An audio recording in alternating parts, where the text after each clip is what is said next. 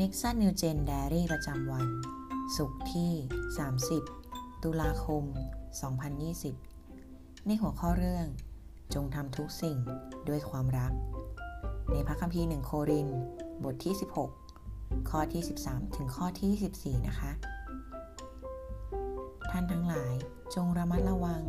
จงมั่นคงในความเชื่อ จงเป็นคนกล้าหาญจงเข้มแข็ง จงทำทุกสิ่งด้วยความรัก พี่น้องทั้งหลาย ท่านรู้ว่าครอบครัวของสเตฟานัส เป็นคริสเตียนพวกแรกในแคว้นอาคายา และพวกเขาได้ถวายตัวในงานปรนิบัติบรรดาธรรมิกชน ข้าพเจ้าขอร้องท่านทั้งหลาย ให้นอบน้อมต่อคนเช่นนี้ และต่อทุกคนที่ร่วมทำงานและตรากตรำข้าพเจ้าชื่นชมยินดีที่สเตฟานัส ฟอร์ตูนาทัสและอาคายคัส มาหา เพราะพวกเขาได้ชดเชยการที่พวกท่านไม่ได้มานั้นจนครบถ้วน เพราะว่าพวกเขาทำให้จิตใจของข้าพเจ้า และของพวกท่านชื่นบาน เพราะฉะนั้น ท่านทั้งหลายจงยอมรับคนเช่นนี้ คริสตจักรต่างๆ ในแคว้นเอเชีย ฝากคำทักทายมายังท่านทั้งหลาย อาร์ควิลลาและนางปริสคา กับคริสตจักรที่อยู่ในบ้านของเขา ฝากคำทักทายมายังพวกท่าน ในองค์พระผู้เป็นเจ้าเป็นพิเศษ พี่น้องทุกคน ฝากคำทักทายมายังท่าน จงทักทายกัน ด้วยธรรมเนียมจูบอันบริสุทธิ์คำทักทายนี้เป็นลายมือของข้าพเจ้าเปาโล ถ้าใครไม่รักองค์พระผู้เป็นเจ้า ก็ขอให้คนนั้นเป็นที่แข้งสาบขอองค์พระผู้เป็นเจ้าเสด็จมาเถิด อพระคุณของพระเยซู องค์พระผู้เป็นเจ้า สถิตกับท่านทั้งหลาย ความรักของข้าพเจ้าอยู่กับพวกท่านทุกคนในพระเยซูคริสต์ข้อสังเกต เปาโลหนุนใจให้สมาชิกคริสตจักรโครินดำเนินชีวิตอย่างไร ในข้อที่ 13 ถึงข้อที่ 14 เนื้อหาว่า ท่านทั้งหลายจงระมัดระวัง จงมั่นคงในความเชื่อ จงเป็นคนกล้าหาญจงเข้มแข็ง จงทำทุกสิ่งด้วยความรัก ข้อสังเกตในข้อถัดไป เปาโลสอนให้ธรรมิกชน ร่วมชีวิตกับครอบครัวของสเตฟานัสอย่างไร ในข้อที่ 15 ถึงข้อที่ 18 เนื้อหาว่า พี่น้องทั้งหลาย ท่านรู้ว่าครอบครัวของสเตฟานัส เป็นคริสเตียนพวกแรกในแคว้นอาคยา และพวกเขาได้ถวายตัวในงานปรนิบัติบรรดาธรรมิกชน ข้าพเจ้าขอร้องท่านทั้งหลายให้นอบน้อมต่อคนเช่นนี้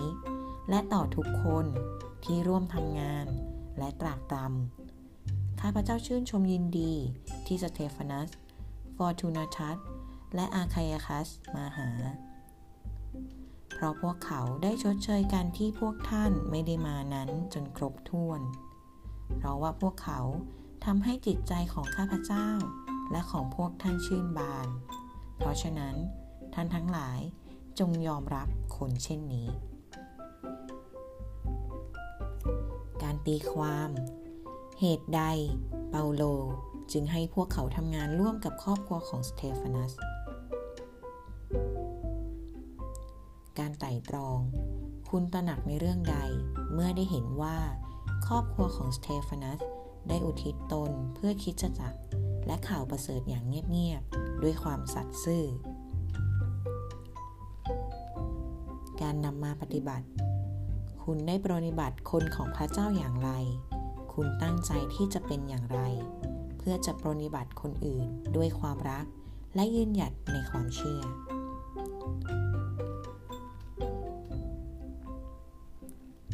บทขยายความนะคะ ข้อที่ 15คำว่า ครอบครัวของสเตฟานัส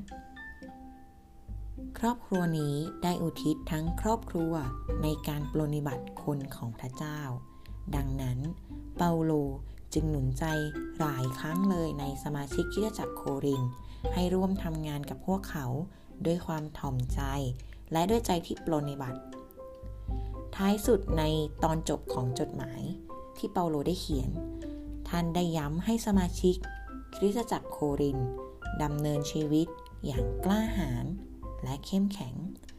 ด้วยการตื่นตัวและมั่นคงในความเชื่อ และท่านหนุนใจเขาว่า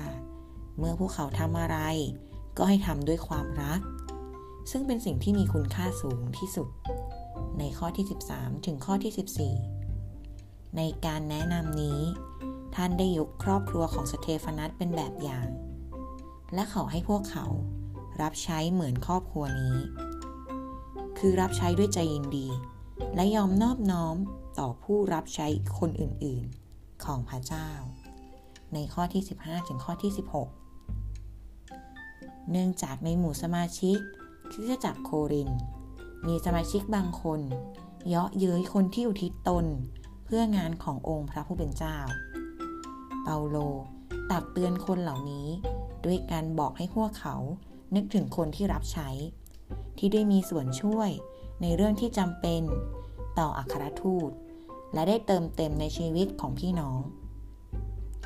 เพื่อให้เขาได้ใส่ใจในงานของพระเจ้า